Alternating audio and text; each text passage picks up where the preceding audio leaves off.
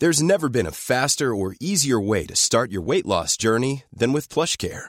PlushCare accepts most insurance plans and gives you online access to board-certified physicians who can prescribe FDA-approved weight loss medications like Wigovi and Zepbound for those who qualify. Take charge of your health and speak with a board-certified physician about a weight loss plan that's right for you. Get started today at plushcare.com slash weight loss. That's plushcare.com slash weight loss. plushcare.com slash weight loss. Everyone knows therapy is great for solving problems, but getting therapy has its own problems too, like finding the right therapist, fitting into their schedule, and of course, the cost. Well, BetterHelp can solve those problems. It's totally online and built around your schedule. It's surprisingly affordable too. Connect with a credentialed therapist by phone, video, or online chat, all from the comfort of your home. Visit betterhelp.com to learn more and save 10% on your first month. That's BetterHelp, H E L P. Millions of people have lost weight with personalized plans from Noom, like Evan, who can't stand salads and still lost 50 pounds. Salads, generally, for most people, are the easy button, right?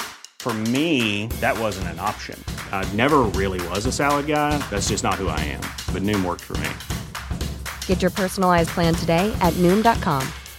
Real Noom user compensated to provide their story. In four weeks, the typical Noom user can expect to lose one to two pounds per week. Individual results may vary.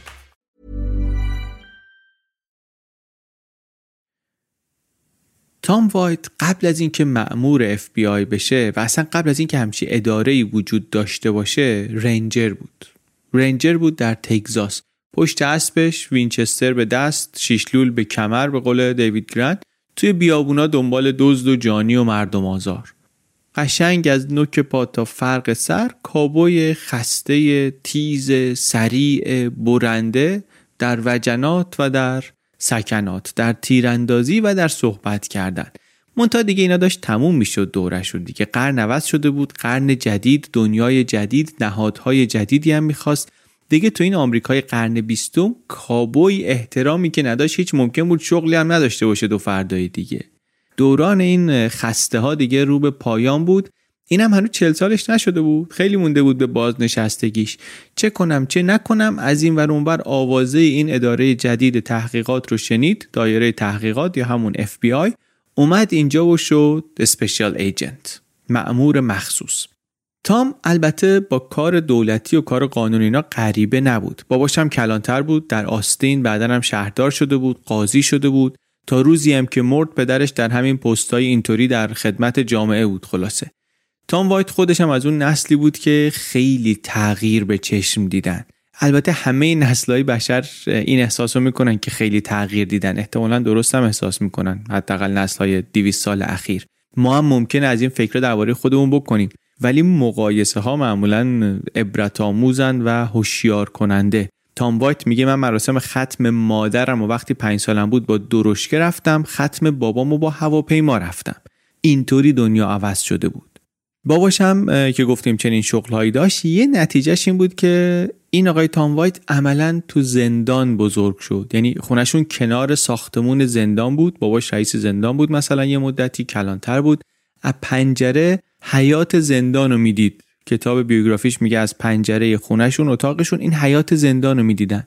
خیلی هم تعریف می‌کنه از باباش که رنگ پوست آدما براش مهم نبود و این برابری رو با رفتارش نشون داده بود نه با موعظه و نصیحت و اینها. بچه هاش با دیدن رفتار پدرشون یاد گرفته بودن که آدما با هم برابرن. میگن از جمله قوانینش این بود که کاری رو که خودت حاضر نیستی بکنی ننداز گردن کس دیگه. و میگه در نتیجه همین حکمت باباش که کلانتر بود اعدامای زندان خودش انجام می‌داد. اولش هم میگن بلد نبود و یه بار بد گره زد و طول کشید و اینا. تام هم از پنجره دیده بود بچه از بچگی از پنجره این برنامه رو دیده بود و یادش هم مونده بود. ولی بعدا دیگه برنامه ریزی دقیق تر و بهتر و اعدام هم سریعتر. زندگی نامه تام بایت 50 سال پیش نوشته شده. هم نگاه اون موقعی که زندگی نامه رو نوشتن به اتفاقات 80 سال قبل ترش جالبه که بالاخره داره درباره این صحبت می‌کنه که این همه خشونت جلوی چشم بچه اتفاق میافتاده. و هم برای ما که داریم با یه فاصله بیشتری اینو می‌خونیم روایت 50 سال پیش رو از اتفاقات 80 سال قبلش می‌خونیم. واقعا تجربه آموزنده یه بگذریم. تام وایت خلاصه تو چنین فضایی بزرگ شد. برای اینکه یه نمونه بگم یعنی چی تو چنین فضایی بزرگ شد میگه یه بار یک زندانی از یه لحظه قفلت کلانتر استفاده کرد چاقو زد بهش. چاقو زد و اینم چسبید بهش درگیر شدن. اون نتونست چاقو رو فروتر کنه این دست انداخت تخم چشم یارو رو در آورد. بعد میگه اومدن و مامور اومدن و سوا کردن و دکتر آوردن و بعد میگه که این بابای تام چنان پوریای ولی بود که گفت اول چشم اون زندانی رو جا بنداز. به دکتر گفت بعدا بیا به امورات من بپرداز. و دکترم همین کار کرد و رفت و اون چشم رو جا انداخت و ولی دیگه اون چشم چشم نشد. از این خلاصه داستان ها هم توی زندگی نامش هست. کمم نیست. دیگران هم گفتن دیوید گرن هم توی کتابش به استناد اونها این حرفا رو تکرار کرده. داداش تامم داداش کوچیکه تامم همون مسیر باباشون رفت کم و بیش. ranger و پلیس و افسر گمرک و prohibition agent و آخرش هم شد مامور اف بی آی توی چند تا از این جنگای کازرون و ممسنی اف بی آی هم میگن چه رشادت ها کرد و در شیکاگو چه کرد و با gang دیلینجر چه کرد و اینها. خود تام وایت هم وقتی که رفت تگزاس ranger شد با gang ا سر و کله می‌زد. یه gang ی مشروب میساختن میفروختن. یکی بودن که یه شهری رو اصلا گرفته بودن دستشون. از همین کارهایی که داشت و از خانواده‌ای که داشت و از محیطی که توش بزرگ شده بود میشه دید که چرا شخصیتش اونی شد که میگن شد دیگه. یعنی چی؟ یعنی چه جور آدمی شد؟ میگن آدمی بود شجاع سختگوش فداکار و با اصول اخلاقی و حرفه‌ای بالا. تو اون دوره بی پلیسی این مردای قانون کارایی می‌کردن که با استانداردهای امروز ما جور نیست. ولی در چشم بسیاری از آدما اینا سوپرمن بودن اون موقع. آدم بدا رو پیدا می‌کردن میکشتن. آدمی که خطرناک برای جامعه باید حذف بشه. نگاه بعضیاشون این بود. قاضی منم هیئت منصف منم مجری قانونم منم. یه هم تیمی میگه تام وایت داشت تو هر شهری می‌رفتن می‌گفت خب آدم ناراحت کی دارین اینجا؟ می‌گفتن فلانی. کیو دارین آزارتون میده؟ اینو داریم. چیکار می‌کنه؟ اگه تو حرف مردم می‌دید که این بابا اسباب دردسر و آدم کشی می‌کنه و شهر رو ناامن کرده و اینا می‌رفت دنبالش. یه دعوای با یارو چاق می‌کرد و می‌زد میکشتش. به نام امنیت به نام آرامش مردم می‌زد یارو رو میکشت شر رو میخوابوند. تام ولی اینطوری نبود. در طول خدمتش اصلا میگن کسی رو نکشت. بارها شد که در موقعیتی بود که اگر کسی رو میکشت سرزنشی نمی‌شد. می‌گفتن برای دفاع از خودش زده. ولی تا آخر زندگیش هم اتفاقا کسی رو نکشت و این ممکنه به نظر ما البته خیلی دستاورد بزرگی نباشه. ولی برای کسی در چنان موقعیتی انگار که کم دستاوردی نیست. آدمی با این روحیات و این خصوصیات و سابقه طبیعیه که وقتی که شیپور جنگ بلند میشه بخواد بره جبهه. تام هم داوطلب شد برای جنگ جنگ جهانی اول بره توی ارتش ولی یه عملی کرده بود به خاطر اون عمل قبولش نکردن نتونست بره ارتش. این شد که رفت FBI جایی که به نظرش نزدیک ترین جا بود که به سابقش و به علائقش می‌خورد. FBI اون روزا هم حواسمون هست دیگه. هنوز نه دنبال جرائم بزرگ میره نه پرونده معروفی داره. پرونده هاش بیشتر محلی هن. کارا هم همونطوری که گفتیم تحقیقاتی. تو این دوره چند بارم شهر عوض می‌کنه. کم کم پرونده های مهم محلی رو مسئولشون میشه. تا اینکه یه بار یه تلگرافی بهش می‌کنن که آقا پاشو بیا واشنگتن آقای هوور می‌خواد ببینتت. میره اونجا و هوور مامورش می‌کنه که بره به یه زندانی. میگه آره از مدیریت اون زندان گزارش های بدی رسیده. تو بیا و برو اداره اون زندان رو بگیر به دستت. یادمونه باباش هم رئیس زندان بود دیگه. رفت اونجا و داره 2500 تا زندانیان همه ناراضی همه از وضع شاکی. کم کم معلوم شد که آره رشوه بگیر و دم اینو ببین و این برنامه ها جریان داشته. بعضی از زندانیا می‌رفتن یه هتلی تو شهر پارتیا چطور چطور ستاره های برادوی و مشروبای گرون و بعدم چقدر فرار کردن زندانیا و خلاصه تام وایت کار درخشان و ماندگاری می‌کنه اونجا در کشف شبکه فساد و سوء مدیریت در تمیزکاری اداره زندان و این کارا. بعد یکی دو سالی دوباره همون کارهای معمول در دفتر FBI در هیوستون. بعدش تلفن دیگری و دوباره احضار به دفتر آقای هوور. مدیر کل یا رئیس کل اداره FBI برای ابلاغ مأموریت جدید مأموریت جدید چیه؟ همین قصه ناپدید شدن یا کشته شدن یکی یکی اوسیج ها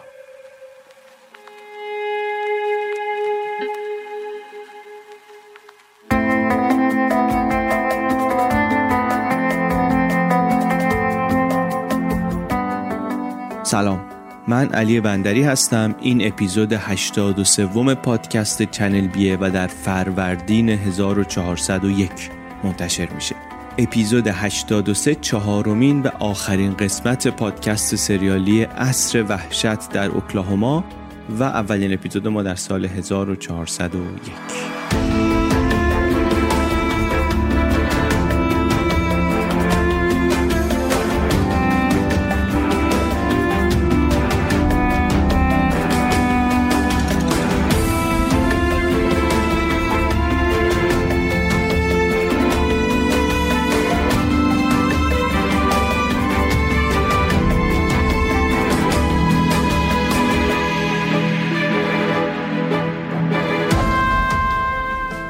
اگر می‌خواین درباره این قصه عکس و فیلم و اینها ببینید کنجکاوی بیشتر می‌خواین بکنین هم اینستاگرام Channel B جای خوبیه و هم سایت Channel B podcast dot com. یک پست ما داریم منابع این سریال رو گفتیم توش. هم چند تا کتاب هست هم چند تا وبسایت هست هم چند تا پادکست هست که این قصه رو تعریف کردن هم فیلم های مستند هست. خلاصه کسی که می‌خواد کنجکاوی بکنه اونجا هم یک فهرست خوبی برای شروع کار داره.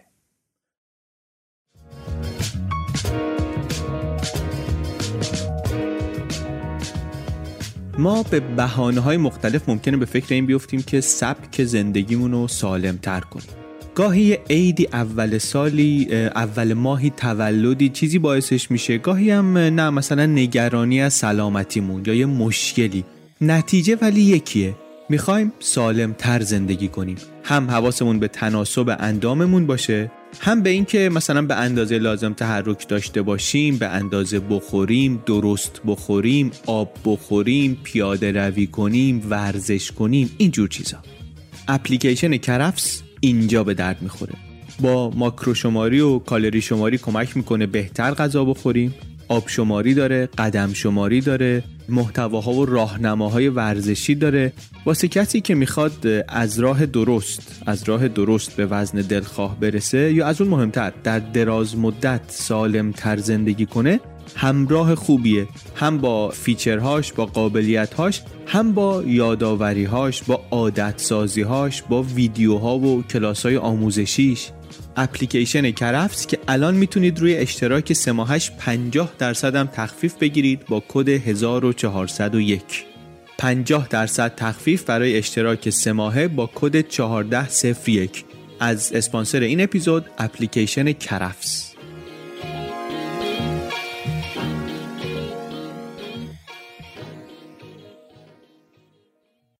تا اینجا این سریال چی گفتیم؟ از این گفتیم که داستان ما درباره قبیله اوسیجه یکی از قبایل بومی آمریکا. داستان اینا رو گفتیم از کجا اومدن به کجا رونده شدن برای چی رونده شدن و بعد که رسیدن به اون سرزمین هایی که نامرغوب بود براشون ناآشنا بود برای زندگی و کشاورزی و اینا مناسب نبود و دیگه این آمریکایی های اروپایی تبار داشتن فکر می‌کردن که خب آخرین قدم ها هم برداشته شد و داره آمریکا کامل سفید میشه و از این از دست این بومیات دیگه خلاص شدیم. زد و زیر پای اینا نفت پیدا شد. نفت پیدا شد و این اوسیج ها که ثروتمند بودن گفتیم چطور ثروتمند بودن ثروتمندتر هم شدن. کلی چاه نفت اونجا زده شد اینا چاه نفت و امتیازشون می‌دادن به دیگران. سه ماه یه دفعه چک می اومد در خونهشون و پول زیاد و و بعد به شکل مشکوکی یکی یکی آدمایی از اینا شروع کردن به کشته شدن. یکی مریض می‌شد در طولانی مدت کشته می‌شد از دنیا می‌رفت. یکی مسموم می‌شد یهو میافتاد میمرد. یکی بهش شلیک می‌کردن. پلیس هم کاری ازش خیلی بر نیامد. اینا رفتن دست به دامن دولت فدرال شدن. دولت فدرال سازمان اف بی آی رو مأمور کرد. سازمان تازه تأسیس اف بی آی زیر نظر جی ادگار هوور مأمورش کرد که بیاد و به وضع اینا رسیدگی کنه. این پرونده رو بگیره دستش. FBI هم یه آقایی به نام تام وایت رو فرستاد کردن رئیس دفتر FBI در اوکلاهاما سیتی و گفتن شما برو این پرونده رو حلش کن و گزارش بده به مرکز. در قسمت قبلی گفتیم که این آقای تام وایت کی اومد در اوکلاهاما سیتی چی گرفت تو پرونده چی بود چه اطلاعاتی بود چه شرایطی داشت پرونده مزنونا کیا بودن؟ و حالا می‌خوایم بریم ببینیم که بقیه ماجرا چی میشه. آخر این قسمت من کمی هم صحبت می‌کنم درباره این سریال و درباره چیزهای دیگه و دیگه الان کم کم بریم یواش یواش توی قصه قصه ای که خشونت اوریانی نداره ولی داستانیه که مناسب بچه ها هم خیلی حساب نمیشه. پادکست سریالی اصر وحشت در اوکلاهوما قسمت چهارم نزدیک شیطان.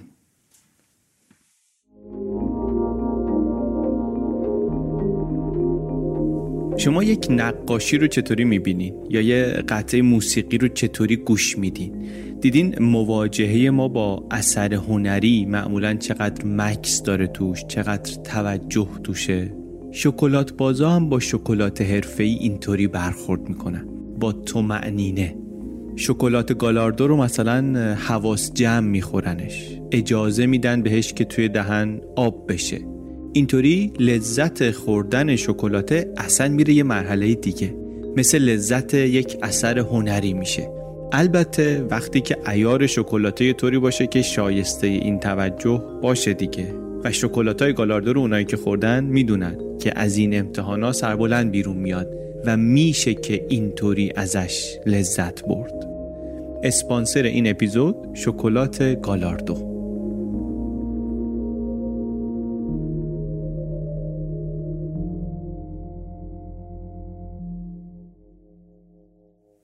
چی شده بود پرونده اصلا رسیده بود رو میز آقای هوور رئیس اداره اف بی آی اوسیجای اوکلاهاما درخواست کردن دولت فدرال که بیاین به داد ما برسین. ما رو دارن می‌کشن. تبدیل شده بود به یه بی‌آبرویی ملی دیگه این پرونده. به قول همون زندگی نامه تام وایت. این شد که اداره اف بی آی شد مأمور که با تمام قوا بره تو کار و مجرم رو بگیره بسپره به دست دستگاه عدالت و هوور هم لابد پیش خودش گفت این پرونده راست کار تام وایت احضارش کرد. پرونده رو سپرد دستش. خود اون کتاب البته میگه که جرم علیه قبایل بومی چیز تازه ای نبود. هر جا اینا می‌رفتن البته ما می‌دونیم رفتنشون هم حتی به اختیار خودشون نبود. به هر جایی که رونده می‌شدن در واقع سفیدای اطراف اون منطقه میریختن سرشون رو شروع می‌کردن به آزار و سوء استفاده. میگه می‌خواستن همین زمینا رو ازشون بگیرن. می‌رفتن بهشون می‌گفتن چه نشستین؟ ارتش آمریکا داره میاد سراغتون از اینجا هم بریزتتون بیرون. چیکار کنیم؟ چیکار نکنیم؟ یک راه نجات بیشتر نداریم برین به این اداره محلی مثلا امور بومیان حمله کنین تفنگش بگیرین پولش بدزدین بعد برین شبیه خون بزنین به این سربازایی که مثلا دارن میان. ارتش آمریکا داره میگه به این حمله کنین بهشون شبیه خون بزنین. دستی دستی داشتن حلشون می‌دادن تو چاه. موردهای مختلف اینطوری بود که اینطوری هم ازشون سوء استفاده های خطرناکی یا می‌کردن یا واقعا دیگه می‌خواستن بکنن و نکردن نتونستن بکنن. منتها این پرونده قتلا هم از نظر گستردگی زمانی و هم مدتی که جریان داشت جرماتوش تعداد قربانی هاش پیچیدگی های تحقیقاتی که داشت واقعا یه مرحله دیگه بود. واقعا یه مرحله دیگه بود. همینم بود که جی ادگار هوور پرونده رو سپرد دست یکی از بهترین آدمایی که داشت آقای تام وایت. تو قسمت قبل گفتیم که چطور شد که ویلیام هیل پادشاه منطقه اوسیج توجه تام وایت رو جلب کرد و هرچی هم گذشت توجهش به هیل بیشتر شد.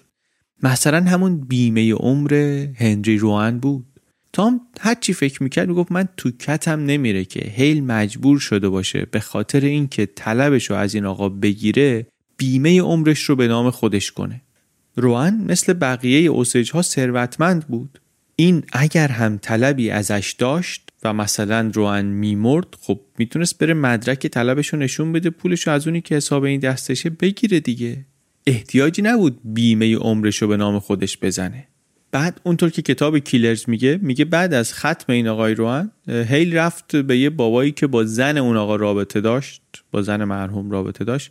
گفته بود که داداش در نمیری؟ گفت چرا در برم؟ گفت میگن تو کشتیش. گفت نه من که نکشتم که کجا در برم؟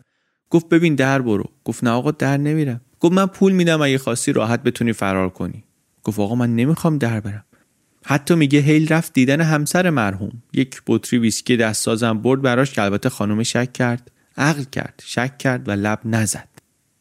یه خورده برگردیم به خانواده بوکارت. یک کوچولوی به اینا بگیم. بابای مالی بوکارت مالی و ریتا و آنا و اینا قبل از اینکه با مادرشون ازدواج کنه یک ازدواج دیگه هم کرده بود با یه خانم اوسیج دیگه.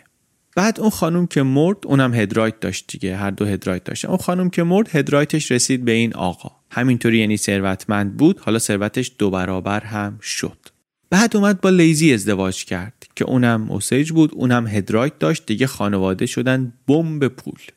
بعد پدره که مرد تقریبا همه اون ثروت و headright موند واسه این خانم و دختراش. مینی و ریتا و آنا و مالی. اینا هم سرنوشتشون رو یادمونه دیگه. مینی که چند سال پیش در 27 سالگی مرد ثروت و headright ش بعدا تقسیم شد بین سه خواهرش و شوهرش. شوهری که بعدا اومد ریتا رو گرفت. آنا هم شنیدیم چطوری کشته شد ثروت اونم تقسیم شد بین مالی و ریتا. بعد ریتا هم بمب گذاشتن خونش هم خودش و هم شوهرش که شوهر سابق اون یکی خواهرم بود. هوتوتو headright اینا هم رسید به کی؟ به مالی. این وسط مادره هم رفت. headright اونم به کی رسید؟ باز به مالی.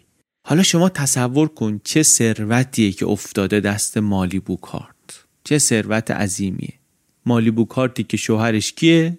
ارنست بوکارت برادرزاده گوش به فرمان جناب ویلیام هیل. هیل عموی ارنست بود ارنست شوهر مالی و ارنست و برادرش برایان اینا فقط کارگر عموشون نبودن اینا گوش به فرمانش بودن. هر چی عمو جون بگه اینا اطلاعات و خط و ربطایی که کم کم داره یه تصویر کاملی در ذهن تام وایت درست می‌کنه. از این شواهد جانبی و سرنخا یکی بعد از دیگری پیدا می‌شد. ولی خب با اینا پرونده نمیشه درست کرد واسه دادگاه. سند نیستن اینا. پرونده درست کردن سند می‌خواد مدرک حسابی می‌خواد.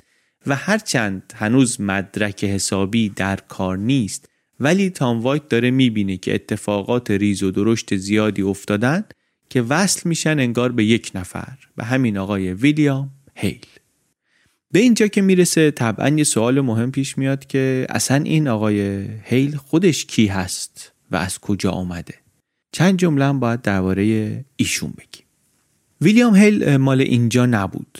مال اوکلاهاما نبود. 25 سال پیش از تگزاس آمده بود اینجا ولی خوش نشسته بود و جایی واسه خودش دست و پا کرده بود در این جامعه و پول در آوردن. البته 18 19 سالگی تو تگزاس شروع کرده بود. یه زندگی نامه مختصری ازش همون موقع تو گزارشی که روزنامه ها منتشر شد واقعا بر من خیلی جالبه. 100 سال پیش یه روزنامه محلی داره گزارش یه پرونده جنایی رو میده. زندگی نامه متهم پرونده رو گزارش می‌کنه. در حد چند خطه ها. ولی میگه که این چه سالی از تگزاس اومد چند تا دام داشت چند رأس دام داشت با کی معامله کرد کی پول در آورد بعد پولش رو چیکار کرد چطوری پولش زیاد شد.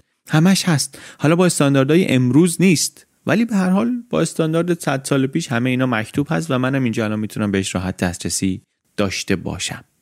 نکته حاشیه خلاصه در اوکلاهاما ایشون کلی زمین داشت و بجز این اجازه چرا در کلی زمین دیگر رو هم داشت تحت قراردادهای اجاره‌ای چند تا خونه هم داشت در شهرهای منطقه حسابای بانکیش هم پر بود.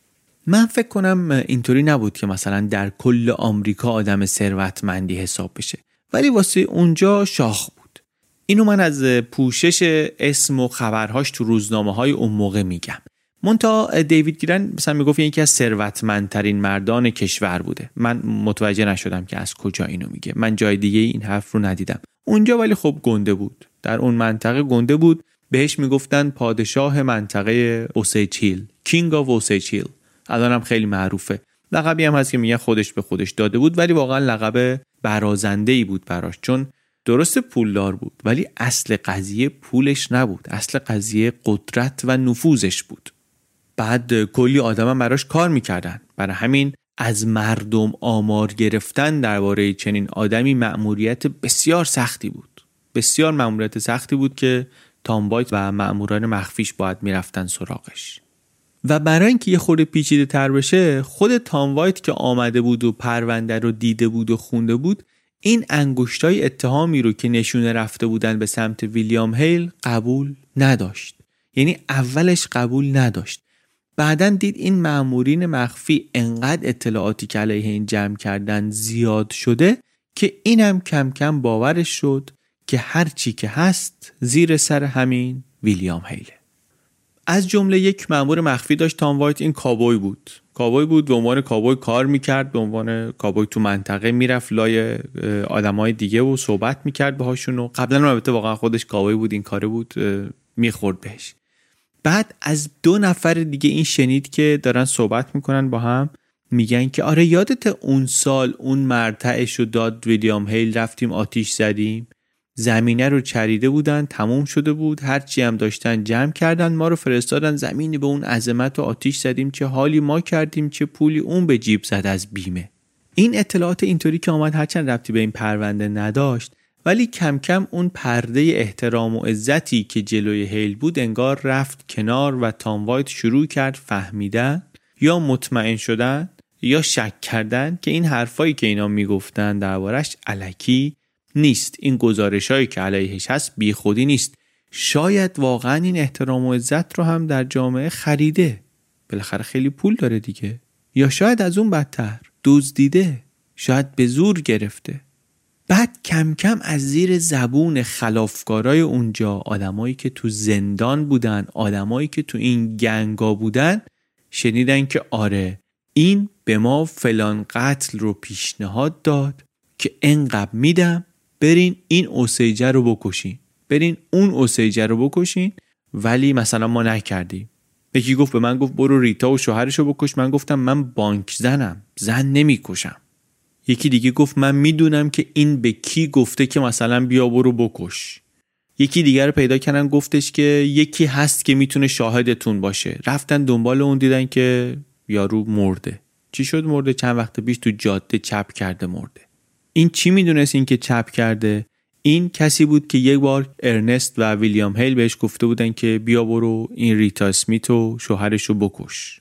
اطلاعات زی قیمتی داشت می‌تونست شاهد خوبی باشه ولی خب متاسفانه از دنیا رفته. کس دیگه از این رابطه و گفتگوهای اینا خبر نداره. چرا؟ یکی دیگه هم هست همکار اونی بود که چپ کرده. این زنده است. خب بریم با این حرف بزنیم. نمیشه. چرا؟ چون یه روزی صدا کرد هیلین بابا رو که یه خورده بعد از اون که اون ماشین چپ کرده بود. گفت ببین من می‌دونم تو لنگ پولی و اینا فلان مغازهدار این کلی پول نقد تو مغازش نگه میداره. برو خودتو بساز. آدرس مغازش هم اینجاست اینم نقششه. توضیح ها رو همه رو بهش داد در اینجاست صندوق اینجاست خونش اینجاست. برو و خودتو بساز. فقط واسه اینکه مسلط باشی به اوزار روز قبل از برنامه هم برو یه وراندازی شرایط رو بکن. از اون به صاحب مغازه هم گفت ببین یه بابایی این شکلی این قیافه ای می‌خواد بیاد دخل تو بزنه. گوشی دستت باشه. شنیدم روز قبلش هم می‌خواد بیاد یه سر و گوشی آب بده. سبک کارش اینه. بعد آدم خطرناک هم هست. هیچ عبایی از این که تو رو بکشه زن و بچه تو بکشه اینا نداره. اینو دیدی اول بزن بعدا اگه سوالی داشتی ازش بپرس. هیچی دیگه. این رفت یه روز وراندازشو کرد. فرداش همچین پاشو گذاشت تو مغازه. داره دید این همون باباییه با اون مشخصاتی که هیل گفته بود و دیروزم اومده بود اینجا امونش نداد. درجا زد کشتش. یعنی اینطوری ویلیام هیل بدون اینکه دستش به کشتن کسی آلوده بشه یا بدون اینکه حتی کسی رو در واقع اجیر کنه برای اینکه کسی دیگری رو بکشه از شر یکی از مشکلاتش راحت شد. معلوم هست تو همین قصه دیگه. آدمی بود منظم اهل حساب اهل برنامه این آقا رو هم احساس کرده بود که این دهنش لقه نمی‌خواست درد سر اینطوری داشته باشه. ترتیب این برنامه رو داد و اینطوری خیالش از دهن لقه این هم راحت شد. خلاصه لای این حرف زدن ها با شاهدهای ادعایی و شاهدهای واقعی و اینها یکی دیگه که اونم به جرم قتل در زندان بود به تام وایت گفت که آقا بمب خونه اسمیتوریتا رو من گذاشتم. اوا شما کی هستی؟ معلوم شد این آقا اصلا از چند سال پیش واسه هیل کار می‌کرده. بعد یک بیفی هم داشته با اون اسمیت شوهر ریتا چون اون آقا با همسر این آقا بله. یه روز منو کشید کنار گفتش که بیا برو خونه اینا رو بتره کن. گفتم نمی‌کنم. بعد هیل اومد گفت من بهت پول میدم برو بتره کن. گفتم نمی‌کنم. تا اینکه شیطون رفت تو جلدم یک ماهیگیری رو زدم کشتم و بازداشت بودم. هیل اومد ملاقاتم که آقا ببین گرفتار شدی وکیل می‌خوای خرج داری. بیا برو بزن اینو بکش پول تو بگیر هم کار تو را بیفته هم کار ما را بیفته گفتم باشه. اومدم و اینا هم سیستم بمب و فیوز و همه چی آماده کرده بودن. یادم دادن که چی و کجا بذارم کبریتو به کجا بزنم و بعدم بردنم در محل و منم کار رو انجام دادم و تمام. اینطوری خونه ریتا و اسمیت رفت هوا. این دیگه اعتراف بود. اعتراف سفت اعتراف به درد بخور. اینجا شد که کتاب Killers میگه سه ماه بعد از دست گرفتن پرونده تام وایت تلگراف زد به آقای هوور که آقا قفل پرونده باز شد.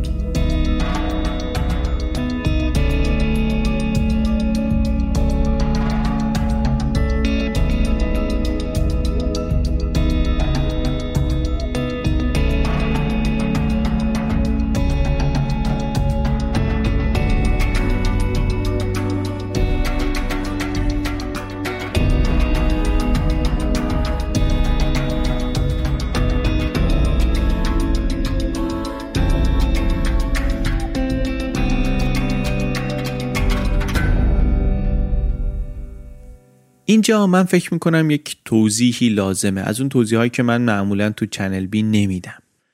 این داستان رو دیوید گرن معرفی کرد با کتاب درخشانش به همه.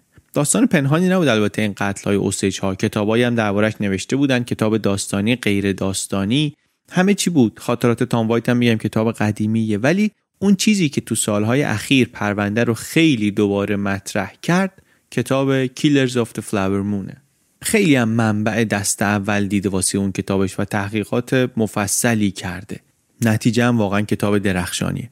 من هم برای این اپیزود هم کتابای زیادی خوندم هم منابع دست اول و دست دوم زیادی رو دیدم. راستش اینه که بیشتر که خوندم دیدم روایت دیوید گرن نه اینکه اشتباه باشه و نه اینکه ناقص باشه هیچ کدوم نیست. ولی یکی از روایت هایی که میشه از این پرونده داد. یکی از روایت هاست. می شده این قصه رو طور دیگه هم تعریف کرد. درباره این حالا حرف زیادتر میشه. زد جاش اینجا نیست. من اینجا یه کوچولو فقط نمونه بگم که منظورم چیه. مثلا یکی از چیزهایی که توش برداشت من با اون چیزی که گرند می‌کنه یه مقدار متفاوته نقش آقای تام وایت در حل این پازل. تام وایت البته آدم مهمی بود. سرپرست این تحقیقات بود وقتی به نتیجه رسید. ولی مثلا دیوید گرن میگه که این تام وایت بود که از لابلای مدارک و تحقیقات قدیم و جدید رسید به ویلیام هیل به عنوان مزنون مهم. در حالی که من توی سندای FBI گزارش های مال دو سال قبل از آمدن وایت به اوکلاهاما دیدم که می‌گفتند پشت این قتل ها همین آدم ثروتمند و قدرتمند و بانفوذه اسم آقای ویلیام هیل اونجا هست. تام وایت اولش قبول نداشته این رو و بعدا خودش رو قانع کرده که دوباره به همین نقطه رسیده ولی کشف نکرده این رو. حالا درباره این آخر اپیزودم بیشتر صحبت می‌کنیم. اینجا فکر کردم یک اشاره بهش لازمه. برگردیم الان توی قصه. تام وایت گفتیم تلگراف زد و خبر باز شدن قفل پرونده رو به رئیس اداره FBI جی ادگار هوور داد و اونم در جوابش نوشت مبارکه و حالا البته خیلی هنوز راه بود تا تعیین تکلیف پرونده یه نکته جانبیش اصلا همینه که بسیار خوب با این اصلا فرض کن بتونه هیلو بکشه دادگاه. ولی یه دغدغه دیگه هم داره تام وایت. چون به جریان پول که درست نگاه کنی می‌بینی کار تموم نشده. درست همه ثروت رسیده. دست مالی بو کارت و مالی هم زن ارنسته. و ارنست هم کارمند و برادرزاده گوش به فرمان ویلیام هیله. ولی همچنان بین پولها و هیل فاصله است. فاصله به نام مالی بو کارت خیلی ثروتمند یه مقدار زیادی الان دیگه مریض ولی زنده. تام وایت یه دغدغش هم اینه که نذاره که اینا این مانع آخر رو بردارن. و برای اینکه بتونه جلوشون رو بگیره باید سریع هیل رو دستگیر کنه. هم هیل رو در واقع هم ارنست رو. بعد مالی هم از اون ور نگران دیگه نگران جونشه. نگرانی که اینی که دارن بهش می‌زنن واقعا انسولین یا چیز دیگریه. حالا ویسکی رو می‌تونست نخوره. انسولین رو چیکار کنه؟ این نگرانی ها نهایتا باعث شد که تام وایت قبل از اینکه مدارک کافی جمع کنه مأمور بفرسته ارنست رو بگیرن. که الان دیگه رسیدیم به ژانویه 1926 رفتن و ارنست بوکارت رو گرفتن و بردن کلانتری و یه خرده‌م نگرانن که مثلا نکنه ویلیام هیل فلنگو بسته باشه. یهو دیدن جناب ویلیام هیل پادشاه منطقه اوسش خودش با پای خودش وارد کلانتری شد و آمد و رسید جلوی تام وایت. کتاب کیلرز میگه نگاهش کرد گفتش که اشتباه بزرگی کردی. خودتو تو دردسر بزرگی انداختی. اصلا انگار نه انگار سایه چه اتهام سنگینی روشه. میگه کت شلوار پوشیده بود مطمئن آراسته خرم و خندان. اومد اینجا و داشت تهدیدش می‌کرد. زمینی. معلومه خب گنگش خیلی بالاست. و از همون برخورد اولم تام وایت فهمید این بابا اعتراف بکن نیست. غریبه هم نبود از قبلم دربارش شنیده بود و اینها. بر همین گفت ما, ما امیدی داشته باشیم باید این باشه که از ارنست بتونیم حرفی بکشیم. و اینطوری شد که تام وایت شروع کرد خودش به بازجویی از ارنست. ساعتها بازجویی کرد از این اصرار و پرسش و از اون انکار. تا جایی که تام یه خورده شک کرد. گفت نکن اصلا اشتباه کردیم. نکنه قفل شدیم روی این مزنون اصلی. و ندیدیم چشمون رو بستیم روی ضعف مدارک. کی رفتیم دنبال مدارکی برای اثبات مجرم بودن همین مزنونه مخصوصا که میگم تام وایت از اولش هم قبول نداشت این آدمو به عنوان مزنون الانم ارنست مقاومت می‌کرد زیر بار نمی‌رفت. مدارکی هم که اینا داشتن البته صد درصدی نبود. این بود که تام وایت یه خورده رفت اینوری حداقل تو ذهنش رفت. یادمونم باشه درسته که این سه ماه اومده تو پرونده ولی از همون تحقیقات اولیه‌ای که آی کرده تو همون گزارش های اولیه همین آقای ویلیام هیل و ارنست به عنوان مزنونین اصلی شناسایی شدن. یعنی این تحقیقات و اینا از صفر صفر شروع نکردن. پس اینم یه دلیل دیگه است که طبیعی باشه که تو این مرحله شک کنه که نکنه من به اندازه کافی عقب نرفتم در پیدا کردن متهم. تام وایت فکر می‌کرد نکنه من باید می‌رفتم عقبتر قصه رو از اول بررسی می‌کردم و نکردم. برگردیم سر بازجویی تام وایت از ارنست بوکارت. سوالا همه درباره انفجار خونه ریتا و اسمیت. خواهرزن و باجناق ارنست. این هم همه رو حاشا می‌کنه و به کی به کی سوگند که من نبودم و یک کاری داشتم خونه مونده بودم و اینا. حتی اسم اون منبعشون رو گفتن که این اینطوری میگه میگه باش تماس گرفتی گفتی اونجا بمب بذار اینا گفت دروغ میگه. فرداش هم هیل گفت ببین اون موقعی که این شاهد شما گفته من جلو در خونه ریتا بودم منتظر بودم که بمب بتره که من تگزاس بودم اینم سندش. یه تلگراف گرفتم امضا کردم رسیدشو. دیوید گرم میگه تام وایت اینو که شنید رید به خودش. که نکنه این واقعا سند داره. بیچاره میشم اگه اینطوری باشه. الان که وکیلش از در بیاد تو سند و بذاره رو میز هم هیلو ببره هم ارنست رو ببره هم تیتر همه روزنامه ها بشه رسوایی اف بی آی منم با این اخلاق هوور نابودم. چیزی از من نمیمونه که. میگه آبروریزی واسه سازمان درست کردی. اینجا و در این شرایط واقعا در حال غرق شدن بود تام وایت که گفت بذار برم سر وقت بلکی تامسون. درسته که جنسش ناجوره درسته که اینطور و اونطوره ولی یه چیزی توی اظهاراتش اوایل تحقیقات بود که می‌گفت شاید این یه چیز خوبی از اون شب بدونه. این شد که اون شب تام وایت بدون اینکه به دفتر مرکزی بگه با مسئولیت خودش گفت بلکی رو از یه زندانی در اون شهری که بود انتقالیشو بگیرن بیارن اینجا واسه بازجویی. می‌دونست چه کار ریسکی داره می‌کنه. واسه همینم ترتیب امور رو یه طوری داد که وقتی آوردنش با قل و زنجیر باشه. بعدم واسه اینکه وقتی که ماشینم پیادش می‌کنن میارن تو کلانتری و بازجویی و اینا اونجا هم نتونه در بره. یه تک انداز نشونده بود پشت پنجره ساختمون روبرویی که این اگه در رفت بزنه. چرا؟ این بلکی تامسون کیه؟ این داستانش خودش یک سریالیه واسه خودش. از بس آدم سابقه دار و عجیب غریبیه. اینجا همینقدر بگیم که بلکی یک بانکزن اسمی بود و اول این پرونده قبل از تام وایت زندان بود. بعد معامله کرد که با پلیس همکاری کنه قاتلا رو بگیرن. یه اعترافاتی کرده بود و یه چیزایی گفته بود و معامله کرد که همکاری کنه قاتلا رو بگیرن آوردنش بیرون. مونتا وقتی آوردنش بیرون ناکس زد یه پلیس رو کشت و این تبدیل شد به یه رسوایی بزرگی برای اف بی آی که شما یکی از زندان آوردین بیرون. نتونستید کنترلش کنید که این حداقل آدم نکشه آدم می‌کشه پلیس نکشه. الان این آقا در حبس ابد بود یک زندان خیلی امنی یک شهر دیگری و واسه همین هم تام وایت به هوور نگفت که دوباره می‌خوان با این همکاری کنن. چون فکر نمی‌کرد اجازهش رو بتونه بگیره. بهش هم گفت هیچ تخفیف و جایزه و هیچ قولی بابت این همکاری من بهت نمیدم. این ولی گفت نه من می‌خوام همکاری کنم. اومد و نشست اونجا و گفتش که آره این ارنست و هیل یه بار منو اجیر کرده بودن که اسمیت و ریتا رو بکشم. در ازاش هم قرار بود ماشین ارنست رو بگیرم. ولی اصلا کار انجام نشد. من قبلش افتادم زندان و گرفتار شدم. گفتن خیلی خوب. این شد یه اعتراف به درد بخوریم بریم اینا روبرو کنیم. اینو برداشتن و بردن تو اتاقی که ارنست نشسته بود. ارنست بلکی رو که دید فکش افتاد. فکر نمی‌کرد اینو بیارن اینجا. بعدم برگشت بهش گفت ببین من همه چی به اینا گفتم. فایده ای نداره. این البته اونجا روی ارنست تأثیری نذاشت. مقر نیومد و تا آخر شبم حرف نزد و حتی تام وایت بیوگرافی نویسش میگه که رفت خونه خوابید بعدا زنگ زدن بهش نصف شب که پاشو بیا ارنست بوکارت می‌خواد اعتراف کنه. فقط هم میگه با تو حرف می‌زنم. پاشو تام وایت رفت اونجا و ارنست گفتش که بله. من ببین خودم کسی رو نکشتم اما می‌دونم کی کشته. و بعد شروع کرد داستان اموش رو تعریف کردن. داستان آقای ویلیام هیل رو. گفت که عموم همه کس منه. حرف واسه من حرف عمومه. جمعه جمعه عمومه شنبه شنبه عمومه. ولی یه روزی عموم اومد به من گفتش که آره من می‌خوام خونه اینا رو با هر کی توشه بفرستم هوا. گفتم چرا و نکن و اینا. گفت تو چرا ناراحتی؟ پولاشون که می‌رسه به زن تو که.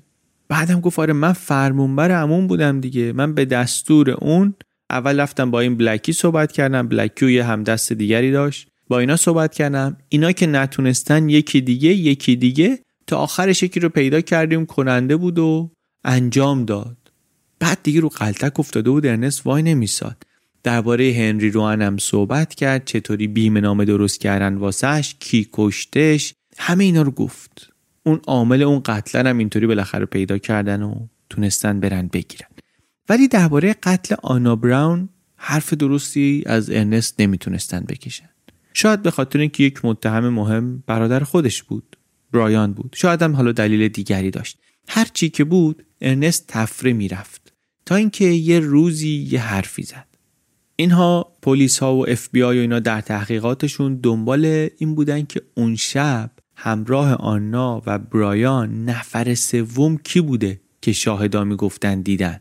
تو این می‌خونه ها تو ماشین همه صحبت از یه مردی می‌کردن یه نفر سومی می‌کردن. خیلی هم اینا انرژی گذاشته بودن اوایل تحقیقات مخصوصا که شناساییش کنن ولی نشده بود. ارنست یک چیز ارزشمندی که به اینا داد اسم و رسم اون نفر سوم بود. و اسم اینو که گفت دیگه برگی بر درخت تام وایت و همکارانش نموند. نفر سوم اون کسی که به گفته ارنست ماشه رو اون شب کشیده بود یکی بود که تو تیم تحقیقات اف بی آی بود. از همین پلیس مخفیاشون بود.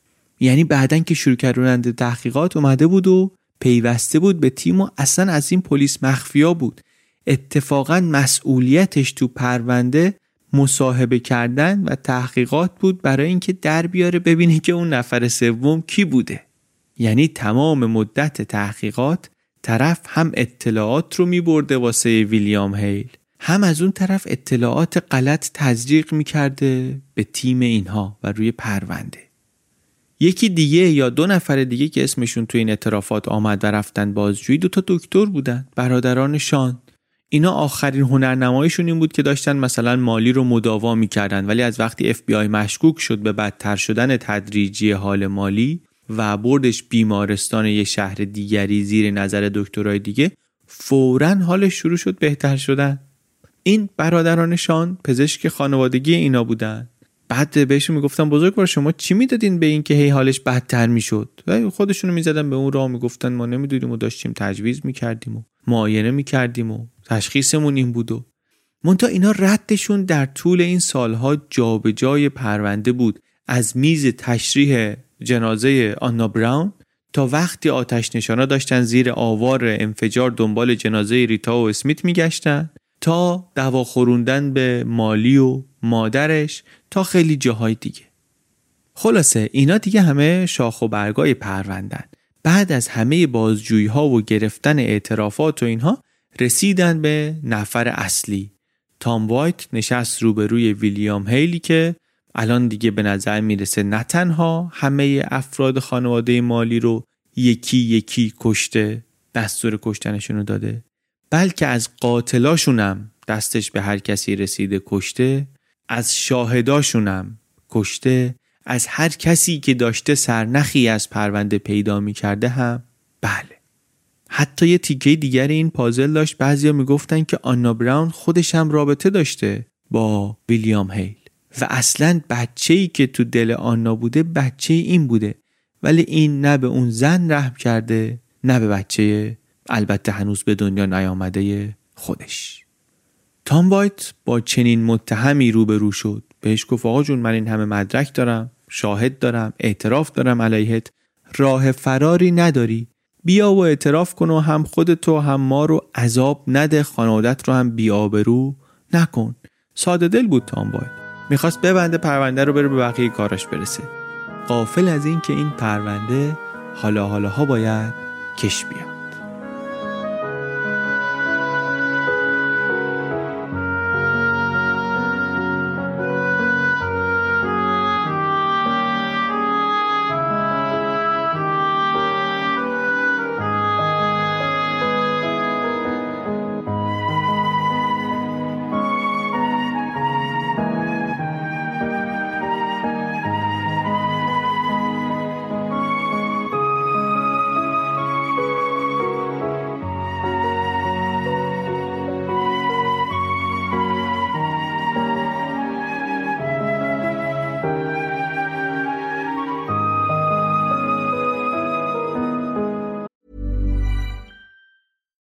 If you're looking for plump lips that last, you need to know about Juvederm lip fillers. With Juvederm Volbella XC and Juvederm Ultra XC, your lip look, whether it's subtle or bold, can last up to one full year with optimal treatment and no additional maintenance. Find a licensed specialist and see if it's right for you at juvederm.com today. That's J U V E D E R M.com. Add fullness to lips in adults over 21 with Juvederm Volbella XC or Juvederm Ultra XC. Do not use if you have severe allergies or a history of severe allergic reactions, or if you're allergic to lidocaine or the proteins used in Juvederm. Tell your doctor if you have a history of scarring or taking medicines that decrease the body's immune response or that can prolong bleeding. Common side effects include injection site redness, swelling, pain, tenderness, firmness, lumps, bumps, bruising, discoloration, or itching. As with all fillers, there's a rare risk of unintentional injection into a blood vessel, which can cause vision abnormalities, blindness, stroke, temporary scabs, or scarring. For full important safety information, visit juvederm.com.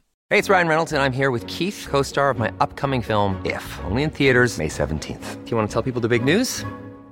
All right, I'll do. Sign up now and you'll get unlimited for $15 a month in six months of Paramount Plus Essential Plan on us. Mintmobile.com slash switch. Upfront payment of $45 equivalent to $15 per month. Unlimited over 40 gigabytes per month. Face lower speeds. Videos at 480p. Active Mint customers by 531.24 get six months of Paramount Plus Essential Plan. Auto renews after six months. Offer ends May 31st, 2024. Separate Paramount Plus registration required. Terms and conditions apply if rated PG.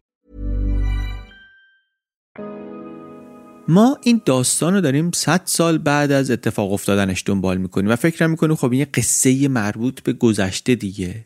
بعد تصویر روشنی که از اوکلاهامای 100 سال پیش نداریم که یعنی من ندارم که. میگم آره دیگه قدیما اینطوری می‌شد که یکی بیاد اینطوری یا نه یه نفر رو نه دو نفر و چندین نفر رو 20 خورده ای تا بیشتر مثلا آدم رو توطئه کنه و بکشه و پولاشون رو بکشه بالا. حالا این قدیم که من میگم می‌تونه 100 سال پیش باشه می‌تونه 200 سال پیش باشه. دوران قدیم دیگه. در ذهن من فرقی نمی‌کنن اینا با هم. روزنامه های اون موقع ولی همون موقع هم اینو می نوشتن که بیاین بیاین ببینین چه ماجرای هیجان انگیزی داره اتفاق میفته اینجا. کتاب کیلرز میگه با هیجان گزارش می‌کردن که آره بالاخره قتل و آدم مرده و اینا ولی پسر عجب داستانی. انگار نه انگار ما در دنیای مدرنیم انگار نه انگار قرن بیستمه. این داستان یه جوریه قشنگ انگار در غرب وحشی وحشی وحشیه. یعنی برای اونا برای اون موقع هم داستان داستان عجیبی بوده. واقعا هم عجیب بود نگران بودن اوسیج ها هم اوسیج ها هم تام وایت. درسته که اینا رو گرفته بودن درسته که اعتراف دارن از ارنست. ولی اولا سیستم قضایی هم وضعش خیلی بهتر از پلیس نیست. فاسده.